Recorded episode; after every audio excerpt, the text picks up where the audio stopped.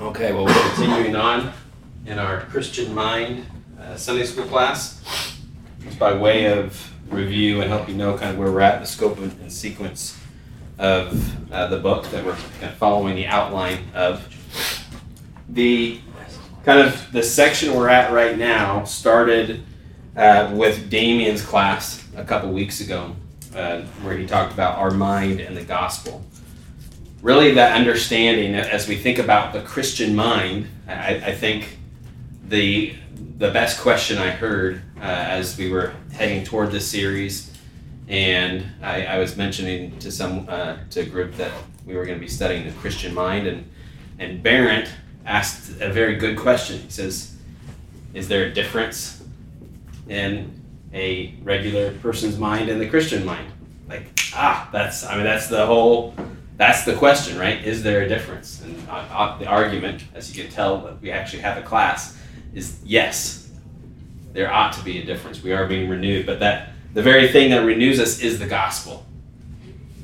Our mind and the gospel really captures what the rest of the series we have we have to keep in mind because last week we had that great conversation I thought about how we view others who are, as we was as scriptures say, darkened in their understanding, uh, who are who know God but are rebelling against Him, are rejecting Him. And we can't, we could very easily adopt an attitude of uh, uh, just a superior attitude. They're like, oh, we know better. We aren't foolish like these people we could very easily do that and look down.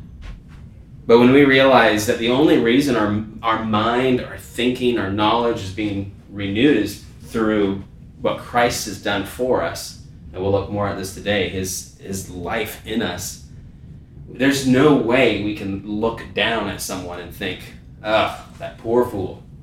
You know, they, they, they should know better. No. They, why would they know better? And except except that their lives are gripped by the love of God and Christ and the gospel, and that their minds are renewed, then all of a sudden they can understand. Talk, I think we talk about that. Uh, even in chapter 9, we'll talk about reading the Bible, uh, illumination. Just what the Spirit does for us, renewing our minds, opening our eyes, softening our heart to understand uh, God, to know our Creator. You know, we there's no way that we can look down on someone else who who is outside of Christ and think, oh, they should know better. So that is the, our mind in the gospel, and we kind of looked, started looking even in that section about the two, the kind of the great commandments. What what are the great commandments that we hear as summarized kind of throughout Scripture? Love the Lord your God, and love your neighbor as yourself. Love the Lord your God, and love your neighbor as yourself. So the week after Damien's class, last week, I started talking about chapter four, the content of our thinking, which is God. And then today we're going to look at the content of our knowledge, which is our neighbor. And then we'll kind of see that work uh, through the rest of the chapters. So, why is it important then? I maybe asked a similar question last week, but why is it important to understand the kind of proper ordering of our love as we as we turn today to look at loving neighbor. Why is it so important that we had last week's class before this week's class?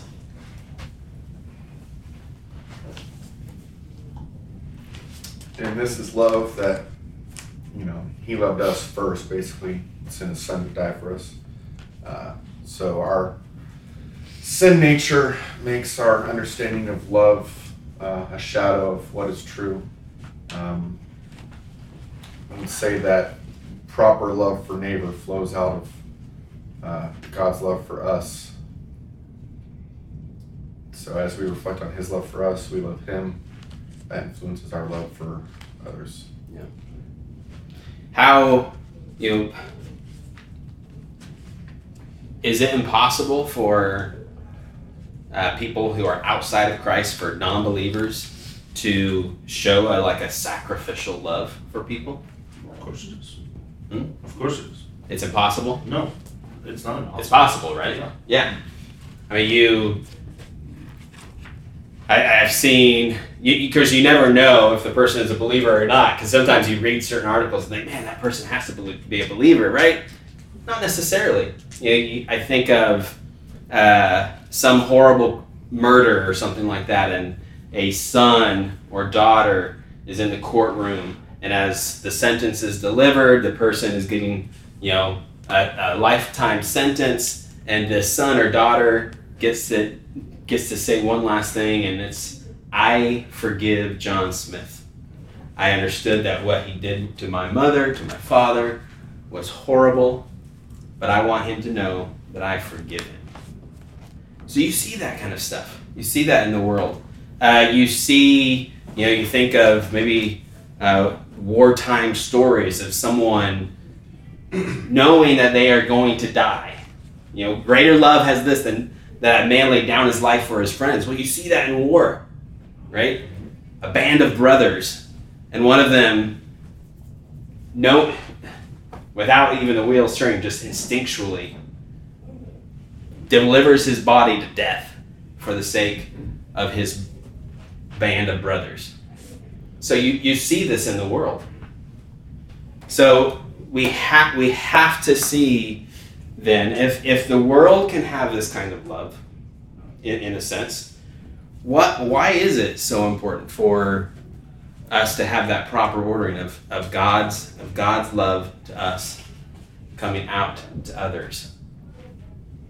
Well, for the Christian, they're also concerned with God's glory. And so anything not of faith is sin. Our life is to be lived in faithful reliance on God. Anything, you know, the good works that those others would do would be the filthy rags type thing. Yeah. I don't know if that's me.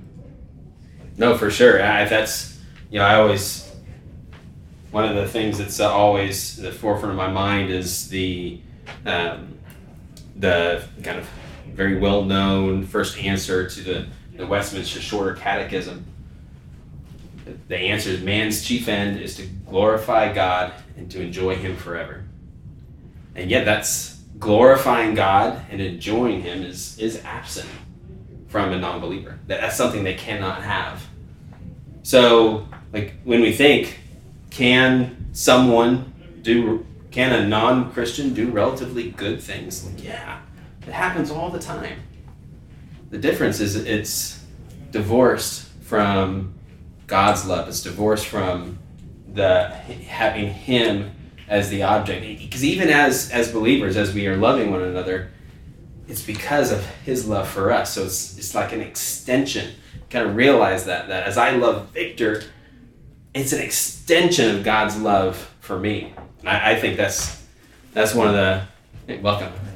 That's one of the beauties of the church is we are a hodgepodge of people from all different backgrounds, experiences, uh, economic uh, status, all sorts of things, and we get to love one another.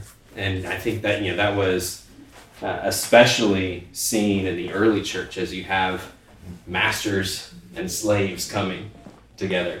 Um, you, you just with that whole master slave dynamic, I think of Paul uh, as he writes to Philemon about Onesimus, and he's sending Onesimus back. He says, "Receive him as your brother." Like, yes, he may go back to work for you, but receive him as your brother. Like, because of this relationship you have in Christ, is a whole different dynamic. So we really see that beauty in uh, in the uh, early church. Um, the the author in the first part of the chapter he says this primary uh, this primary relationship with God is necessarily linked to the service of our neighbor. We live not for ourselves but for all other people. He quotes Luther who who says that a Christian is a, a lord of all and what is that? I think a, a uh, and a slave to all. I kind of summarized it. I don't know his exact words. What's that? Slave to many. Yeah. So it's like we have as as new creations in Christ, as we belong to Christ, as we are in Him, we we have a freedom that we've never had before, where we were slaves to sin, slaves, slaves to the law, slaves to death. Now we are set free. And yet, what are we set free to do? Slaves of righteousness. To be slaves of righteousness, which, as the author says, is necessarily linked to serving others. As we are slaves to righteousness, we are we are bound now in a glorious way to serve others uh, sacrificially. Okay, so someone read John 13. We're going to go through a handful of scriptures here.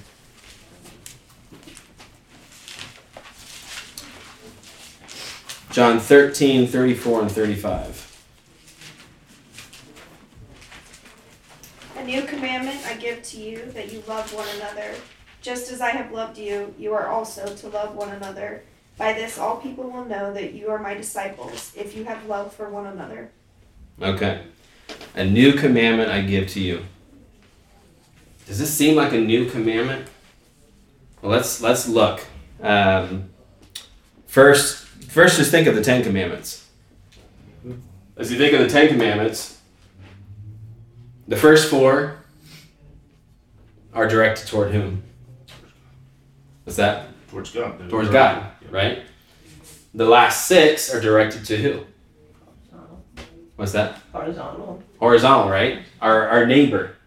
So it's God and man.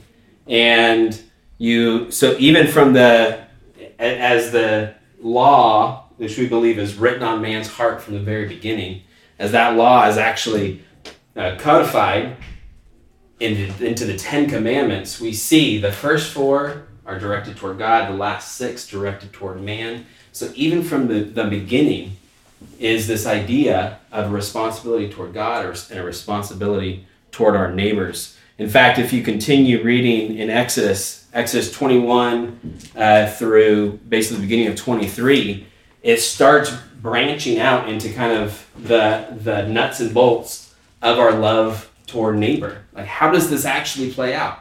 How does it look?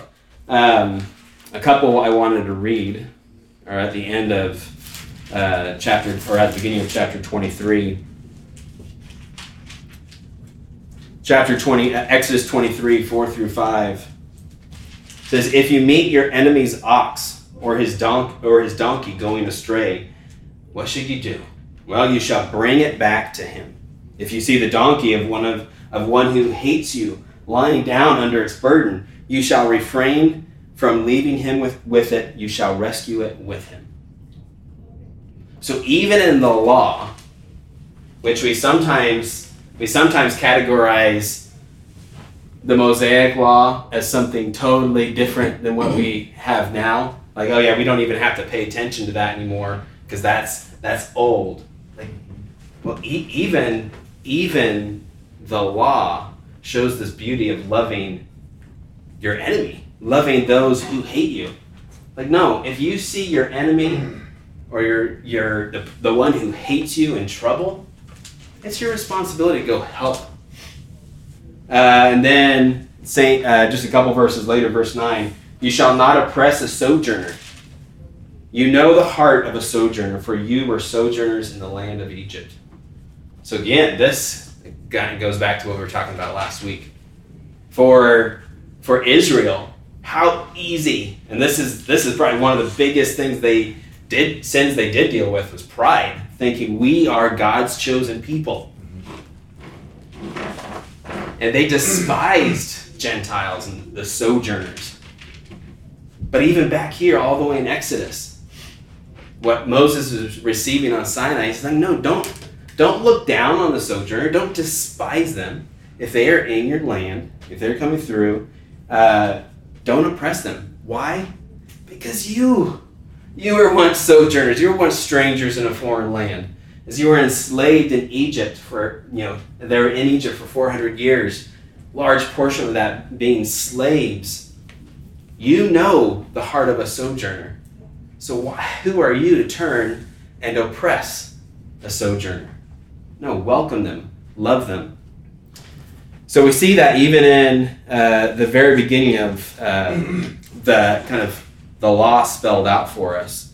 Um, someone read Leviticus 19 34.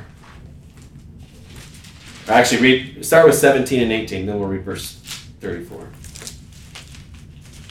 You shall not hate your brother in your heart, but you shall reason frankly with your neighbor, lest you incur sin because of him. You shall not take vengeance or bear a grudge against the sons of your own people, but you shall love your neighbor as yourself. I am the Lord. And Verse 34.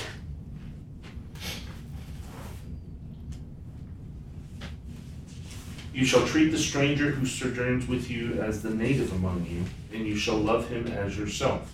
For you were strangers in the land of Egypt. I am the Lord your God. Okay, so that's, those same ideas are being captured, and I thought it is is really cool about uh, those verse seventeen and eighteen.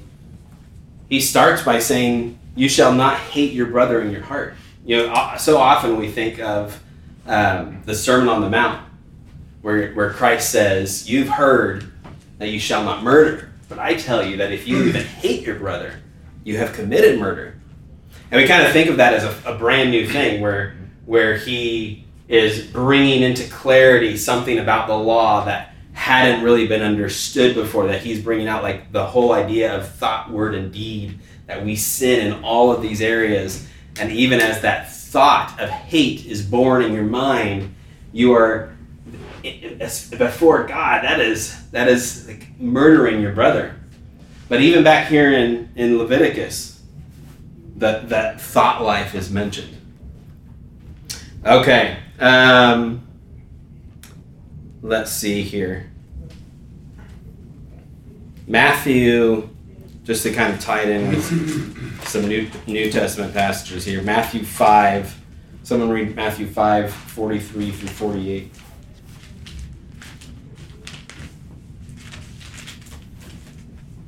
You have heard that it was said, You shall love your neighbor and hate your enemy.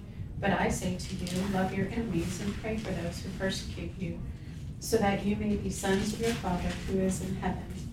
For he makes his sun rise on the evil and on the good, and sends rain on the just and on the unjust.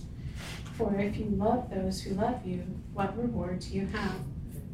Do not even the tax collectors do the same? And if you greet only your brothers, what more are you doing than others? Do not even the Gentiles do the same? You therefore must be perfect, as your heavenly Father is perfect. Okay, again, this is as you as we read those Old Testament passages, much of what Christ is addressing on the sermon at the Sermon on the Mount, or in the Sermon on the Mount, is a false understanding of what they made the law to be. Because as we already read, it was not said you shall love your neighbor and, and hate your enemy. It didn't didn't say that. In fact, it was saying if you have an enemy, if you have someone who hates you, do good to them. But this is how they brought it in. And even that language of sojourner, he, he talks about their their view of that, where um, they're only basically like only greeting their brothers. No. So we see here even this this spirit of of uh, love that we ought to have. Um, First John. Someone read First John 3 11 through 18.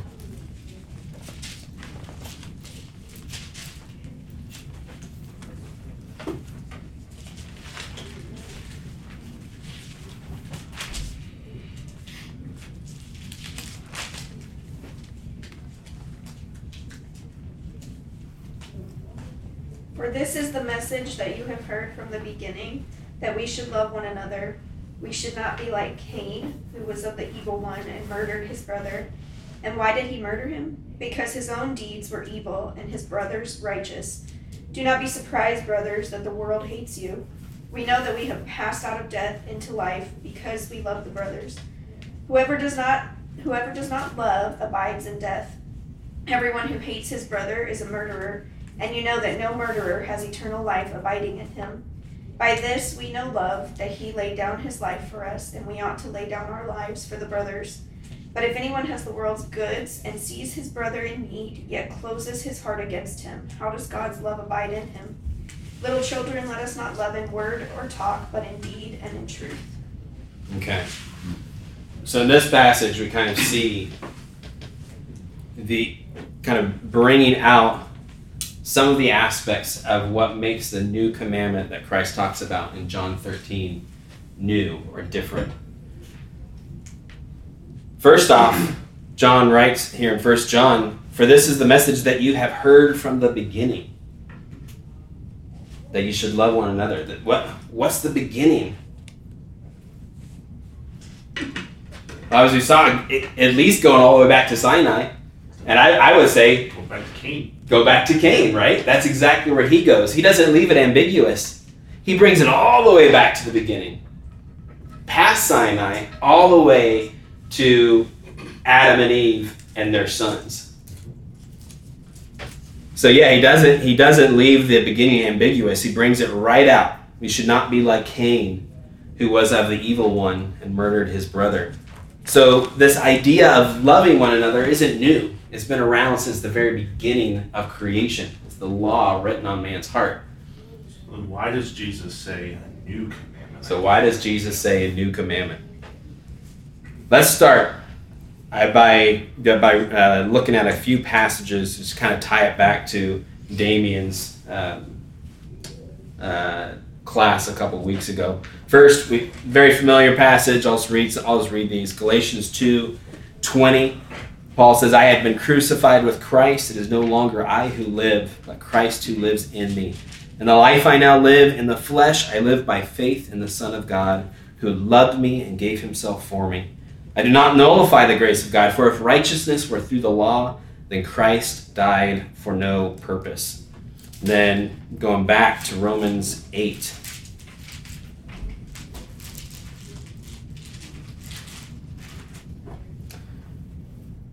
Romans 8, I'm going to read the first 11 verses. There is therefore now no condemnation for those who are in Christ Jesus. For the law of the Spirit of life has set you free in Christ Jesus from the law of sin and death. For God has done what the law, weakened by the flesh, could not do. Okay, so here's the first big idea living by just seeing the law and saying, okay, the law tells me I need to love my neighbor. The law tells me I need to love my enemies. The law tells me I need to love the sojourner in my land. Can the law actually enable you to do that? No. No, because as we've as we've been studying this, um, the subtitle of the book is "The Christian Mind: Escaping Futility." The futility, walking around the futility of our minds, and the, the darkening of our understanding outside of Christ, we we can't truly obey it. The law cannot enable us. It is there, and it is perfect, and it is holy, and it is good. But the law, in and of itself, does not enable us to obey it. So, what does? For God has done a law weakened by the flesh could not do by sending his own Son in the likeness of sinful flesh. And for sin, he condemned sin in the flesh. So, in one, one sense, the, our sin is punished, it is condemned in the person of Jesus Christ on the cross. In that, in order, so there's something that's going to happen here, in order that the righteous requirement of the law might be fulfilled in us, who walk not according to the flesh, because according in the flesh we couldn't do the requirement of the law, but we walk according to the Spirit. For those who live according to the flesh set their minds on the things of the flesh, but those who live according to the Spirit set their minds on the things of the Spirit. For to set the mind on the flesh is death, but to set the mind on the Spirit is life and peace. For the mind that is set on the flesh is hostile to God, for it does not submit to God's law. Indeed, it cannot, as we discussed. Can sinful man, can unregenerate men love and show remarkable uh, remarkable uh, deeds of love. Yes, but absent the glory and enjoyment of God, they are, as Josh said, quoting Isaiah, filthy rags. Um, those who are in the flesh cannot please God. You, however, are not in the flesh, but in the Spirit. If in fact the Spirit of God dwells in you, anyone who does not have the Spirit of Christ does not belong to him. But if Christ is in you, although the body is dead because of sin, the Spirit is life because of righteousness.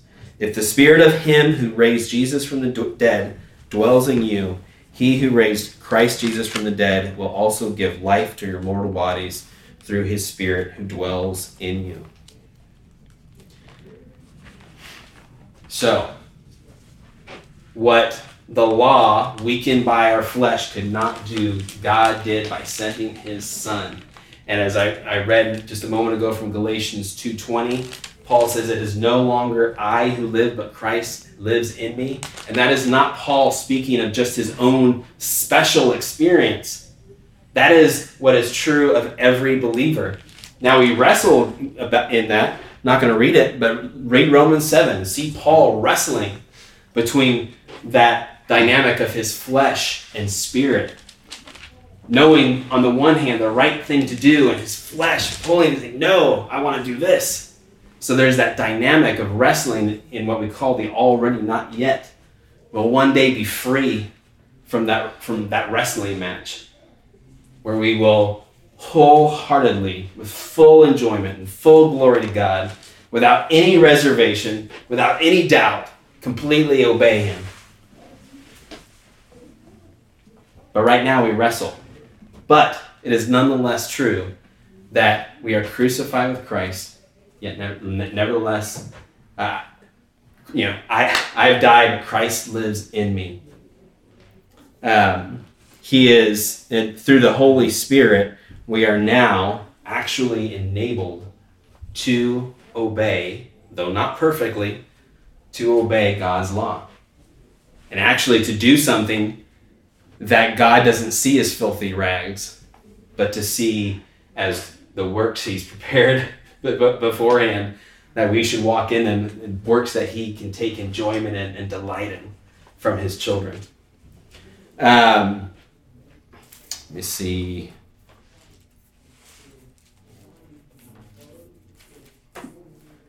Just want to make sure I'm. I'll, I'll, I'll read this. I think it's also important. First John 4, 7 through 12. Josh, Josh mentioned this earlier. Beloved, let us love one another, for love is from God. And whoever loves has been born of God and knows God. Anyone who does not love does not know God, because God is love. In this, the love of God was made manifest among us, that God sent his only Son into the world so that we might live through him. And this is love, not that we have loved God, but that he loves us, loved us, and sent his Son to be the propitiation, the satisfaction uh, for our sins. Beloved, if God so loved us, we also ought to love one another. Verse 16. So we have come to know and to believe the love that God has for us.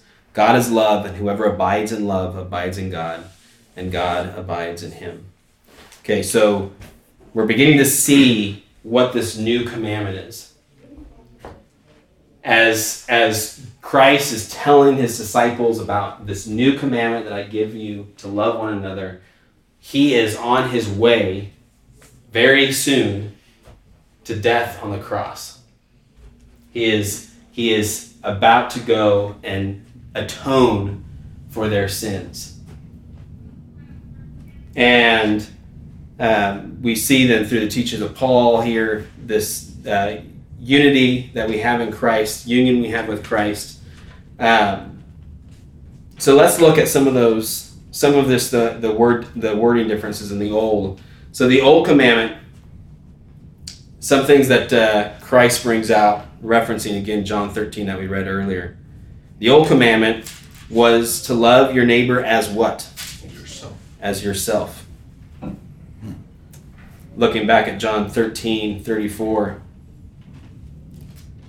In this new commandment, Christ tells his disciples, A new commandment I give to you that you love one another just as I have loved you. You also also are to love one another.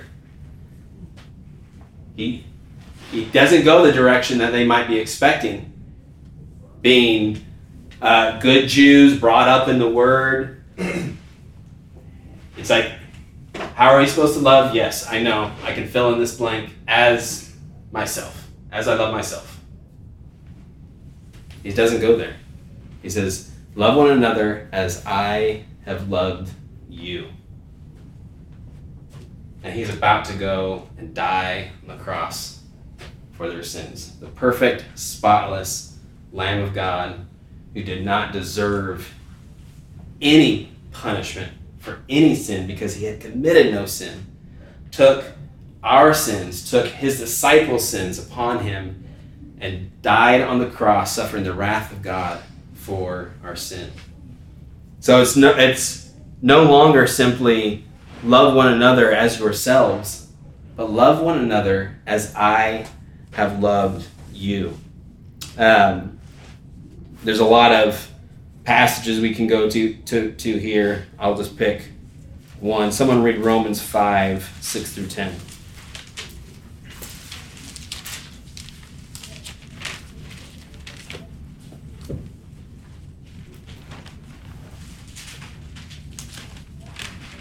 For while we were still weak, at the right time Christ died for the ungodly. For one will scarcely die for a righteous person, though perhaps for a good person one would dare even to die. But God shows his love for us, in that while we were still sinners, Christ died for us. Since therefore we have now been justified by his blood, much more shall we be saved by him from the wrath of God. For if while we were enemies we were reconciled to God by the death of his Son, much more now that we are reconciled shall we be saved by his life. Very good. So, even as we see in the Sermon on the Mount, the Jewish mindset took what they knew of the law, and they're like, this whole like loving your enemies part, that seems like a bit of a stretch. I don't think it probably meant that. Like, in fact, let's try to keep our enemies at bay so we, we, we don't have any sojourners around to have to show love. You know, like, let's and keep them at arm's, arm's length. Yet God, who is absolutely holy, absolutely perfect, every attribute, he loved his enemies. And how? Not by just blowing us kisses, by sending his son to take on flesh. We won't read it, we won't read it for the sake of time, but Philippians 2 is one of those passages, passages we're going to look at. As Paul says, to humble yourselves, to serve one another. And what's the model of serving one another, of the sacrificial love toward one another? Christ, who took on flesh, who lived a perfect life of obedience. And obedience to what degree? Death, even death. Even death on a cross. The, the one thing in that time, uh, I, I heard someone recently say, I, so I'm, I'm quoting them, I don't know if it's true, but the, I do trust the source. Romans didn't even, that, the, um, the, the Roman people didn't even usually say the word crucifixion because it was so below them.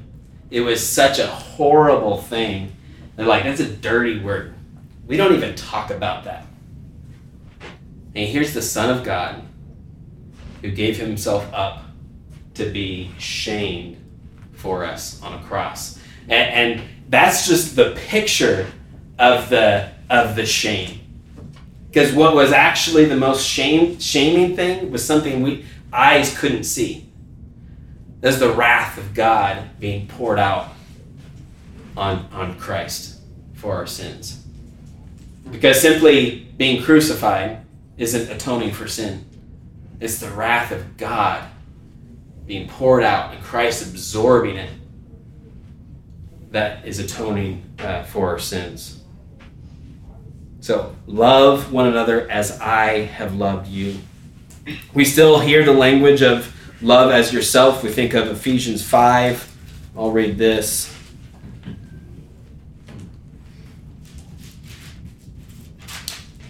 Ephesians 5, this passage we're familiar, uh, talking about husbands and wives, beginning with verse, should get right here, verse 28. In the same way, husbands should love their wives as their own bodies. He who loves his wife loves himself. For no one ever hated his own flesh, but nourishes and cherishes it. Now, that's just like a simple a simple statement of humanity. The normal person cherishes their own body. Like I'm hungry. I need to feed myself. I have hurt myself, I'm going to care for my wound. The normal person has a desire to take care of their body. So, in a very kind of just human understanding way, Paul is saying, Husbands, just as you would take care of your own body, take care of your wife. That he doesn't just stop, he doesn't stop there, he goes on. For no one ever hated his own flesh, but nourishes and cherishes it just as Christ does the church, because we are members of his body. So even even in that picture of us loving our as a husband loving their wife as they do their own body, cherishing their wife as they cherish their own body, he still brings it to the the greatest example. The greatest example goes beyond any any human thought of, of taking care of our own body. The greatest example is Christ giving himself up for his church. And why would he give himself up for his church? Because it is his body. This beauty of Christ loving the church is still the ultimate picture of uh, our, our love for one another.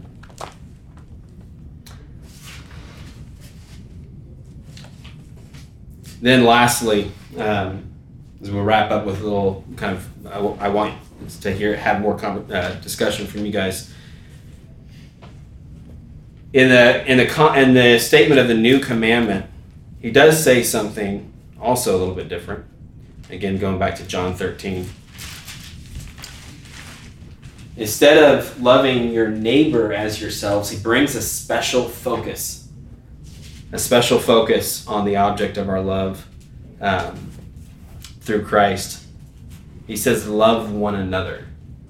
Love one another.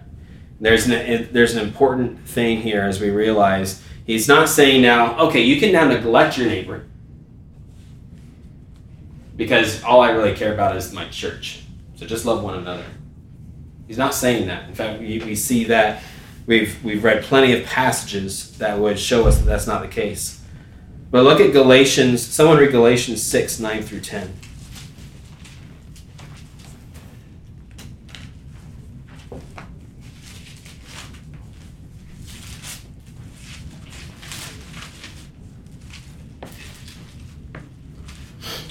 And let us not grow weary of doing good, for in due season we will reap if we do not give up. So then, as we have opportunity, let us do good to everyone and especially to those who are of the household of faith. Very good. So again, it doesn't exclude neighbor, but there's this this special aspect that we ought to be loving the household of faith really well. We ought to be, if, if there's anyone that we sacrifice self for, we should be doing it especially for the household of faith. Um, so let's think really quickly. I'm going to read one, one last passage and then we'll spend the last eight minutes um, just in group discussion. I want to start thinking about kind of practical ways. As the church, our main, our, our main responsibility is a spiritual responsibility in the proclamation of the gospel and equipping the saints. But that doesn't exclude that doesn't exclude, exclude love for the world around us. In fact, if it does exclude love for the world around us, then we are really missing the heartbeat of our theology. Because as we've been talking last week and this week, It's the love for God, for us, that then pours out to, uh, to others. Everyone, uh, as, as Paul said there in Galatians, but especially the household of faith. But here, just some of, in Romans 12, uh, some of the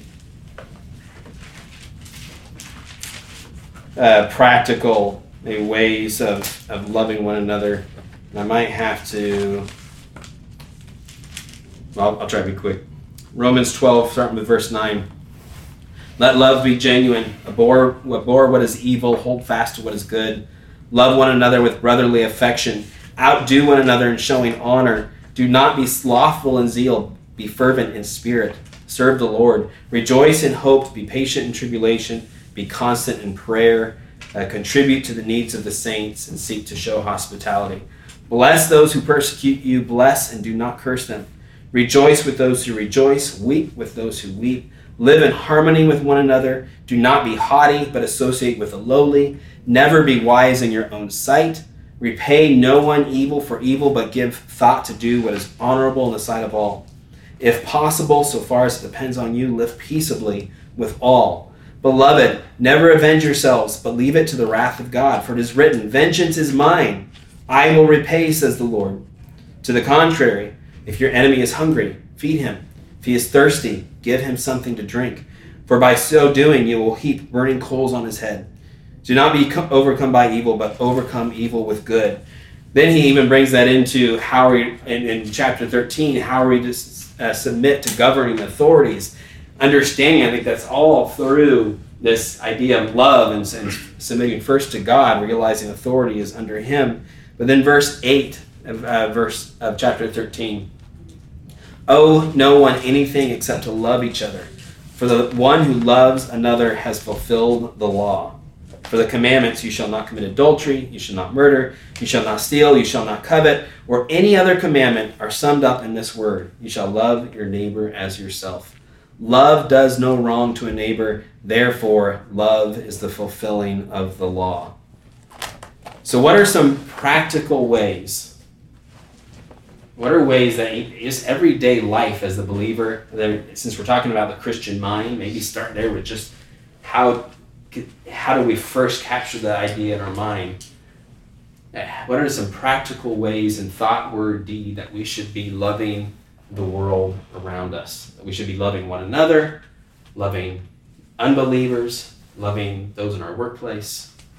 Are just some ways that, that takes place. I think the hardest one is speaking the truth to them mm-hmm. in love. I think that's the hardest one of all. You know, when we witness and you want to, you know, to, to, show them that they're lost and they need they need Christ, or if they're in, you know, if someone approached you and they're in some kind of sin, mm-hmm. you approach them and tell them that you're in the sin, or if they ask you about something and you have to tell them, you know, especially if it's your if it's your children or a relative or a close friend or something, and you need to say, no, in God's sight, this is sin, and this is the wrong thing to do. And that I think that's the hard, especially in this day and age mm-hmm. right now, to let people know what the truth, actual truth is. People don't want to receive it right now, and yeah. they're hostile to it, towards it, and so it makes us want to draw back and not not say anything at all. Either draw back and not say anything, or the other extreme is rush in and hammer them over the head. Right. Exactly. Right? Yeah. And think, and again, go back to what we were talking about and the, this Sunday and last week is having this this holier than thou kind of thought and like, oh, how dare you? How dare you act like a sinner? You sinner. Well, when you're talking before about, I guess the sojourners and the Jews and Gentiles, and Gentiles are dirty and mm-hmm. the other and that sort of thing. Um, I just remembering back when we were talking about Exodus and the money changing area of the temple. Mm-hmm. That yeah, it was the the money piece of it, but that that was an area for Gentiles to come to the temple. So these church folk essentially created a way to push out the other people who wanted to come and didn't even create a space for them to mm-hmm. be there, which was really easy because they were so different. So I guess the other part is just seeing people as people. Yeah. To be able to have a conversation and making sure there's space for people to come that are different because yeah. it can be awkward. if we want sinners to hear the message of the gospel, mm-hmm. our doors should not be blocked to sinners. like, what sweeter place to see and hear the gospel being proclaimed and in the doors of the church? And if a sinner wants to come in the doors of a church, welcome them in. We, they, you know, that that should be it. That that should just be something that we should be desirous of. There's a book called The Gospel Comes with a House Key. Mm-hmm. And in light of what that family chose to do in their neighborhood was to have a table, picnic table outside and call it Thursday night and anybody comes to the table. And whatever's discussed, wept over, rejoiced over, it began there. And then the gospel can, you know, be uh, spoken. But it just was a neighborhood of gathering. And there was even a specific neighbor who they discovered was a drug dealer. And they just thought, oh, that's the neighbor that we walk our dogs with. Hmm. Well, he got he got in jail, you know, and punished. And then there too, they witnessed to him in jail, and he did become a believer. Hmm. But it's just the ordinary and how God can use it and make it extraordinary. Um, but we have to be willing. Yeah. And I get confused, you know, when do you speak truth? When does the relationship, does it speak truth? When do you address it? The timing of the Holy Spirit, not me just wanting to rush in and Mhm. fix it and make it better and look all tidy and feel good. Yeah. There's a lot of introspection in your own heart, particularly when you're talking about relationships that you already have in family and friendships. Yeah. It's the you know, tying the comments together. Here's like Rosario Butterfield's story about the pastors welcoming her into into their home and having just real life conversations with her. Yeah. And it's And she was prove, wanting to prove the gospel wrong. yeah. I mean, there was an agenda there, Mm-hmm. and they still welcomed her and broke bread and had these discussions. Yeah. for years. Yeah, for Right. years. Yeah. Like who Yeah. I think it is it's realizing the gospel's words. Right? To understand the gospel words have to be used. Yeah. But to then cut off everything we've talked about today, showing one another love and letting the the the gospel reality of our lives flow out to others. And how is that done? Through love. We have it's both. And some of it's gonna be sometimes the only the only way to bring a sinner in is by showing them just extravagant love. And then through that that you you share you share the truth in love. Josh. Uh, I'm just my mind goes to being ready in season and out of season, and that kind of goes to what Tracy's talking about, like the thinking through. You know, what do I say? When do I say it? You know, um, maybe it's awkward, but it doesn't have to be. You know, relationship building. Um, and then I also think of where it talks about presenting your bodies as a uh, living sacrifice as your spiritual service. You know, it's like uh, Abraham had to take Isaac to a physical location to present him on the altar, right? And and then he was, you know, given the sacrificial lamb. But you know, he had to go somewhere in faith to do that. So it's like we need to show up in real life, uh, wherever that is, and not just be like the, you know, I'm gonna hunker down in my bunker, Mhm. right? Yep. And and it talks about in the word how uh, I mean, we can share the gospel even with those that can take your life. You shouldn't fear the one who can only kill the body, but fear the one that kills body and soul. Yeah. Well, we need to close for the sake of time, so don't drive the teachers crazy, as I tend to do. Um, but so, just the takeaway from the last couple weeks. How is the Christian mind different from the unbeliever's mind? First, our minds ought to be more and more filled with no, the joy and delight that we get to know God. We get to know God because He has revealed Himself to us. He has loved us and He has demonstrated this love in such an amazing and what seems like a crazy way through His Son. So we, that's our minds ought to be filled with just the delight of that we have this intimate knowledge of God and we get to know Him and know Him as Father. And then that as we're thinking about the Christian mind, flows out into love for neighbor to the to this extent that I think finishing with Josh's comment there, that we are ever mindful of those around us, that we are actively looking for ways to show the love that God has shown us through Christ to those around us. We have to be proactive at it it, it happens both ways. Sometimes it happens when we're least expecting it and someone is brought into our life. But I think as believers, I would say as believers, we also ought to be actively looking at the world, at those around us. Like, how can I serve them today? Well, let's pray. You know, one of the things that, yeah. That it's almost like you're saying that we have within us to actually look for those proactive things I don't believe that. I believe it's the Holy Spirit that says to us, hey, there's an opportunity. There's an opportunity. And He constantly keeps us. If you're in the vine, then the Holy Spirit's saying, you got this connection that's saying, you would not probably want to do this typically. Mm-hmm. And you, you really should think about it. Why don't you go ahead and think about it? And I'll let you go. And this is, I think this is a bit, the, that question last week I didn't want to get into for the sake of time. It's, I think we get ourselves sometimes into a dangerous area where we divorce ourselves from what God is doing in us. Mm-hmm. And the whole monergism, synergism thing, it's like, okay, it's a great intellectual conversation. It's monergistic. But guess what? Paul talked the way Paul talked in Galatians 2.20, it's as if you didn't know where Christ started and where Paul began. So like Paul's saying, I might every thought, as much as I can. I'm thinking and looking how I can proclaim and advance the gospel. How much is that, that is the Spirit without actually realizing it's the Spirit? All of it, probably.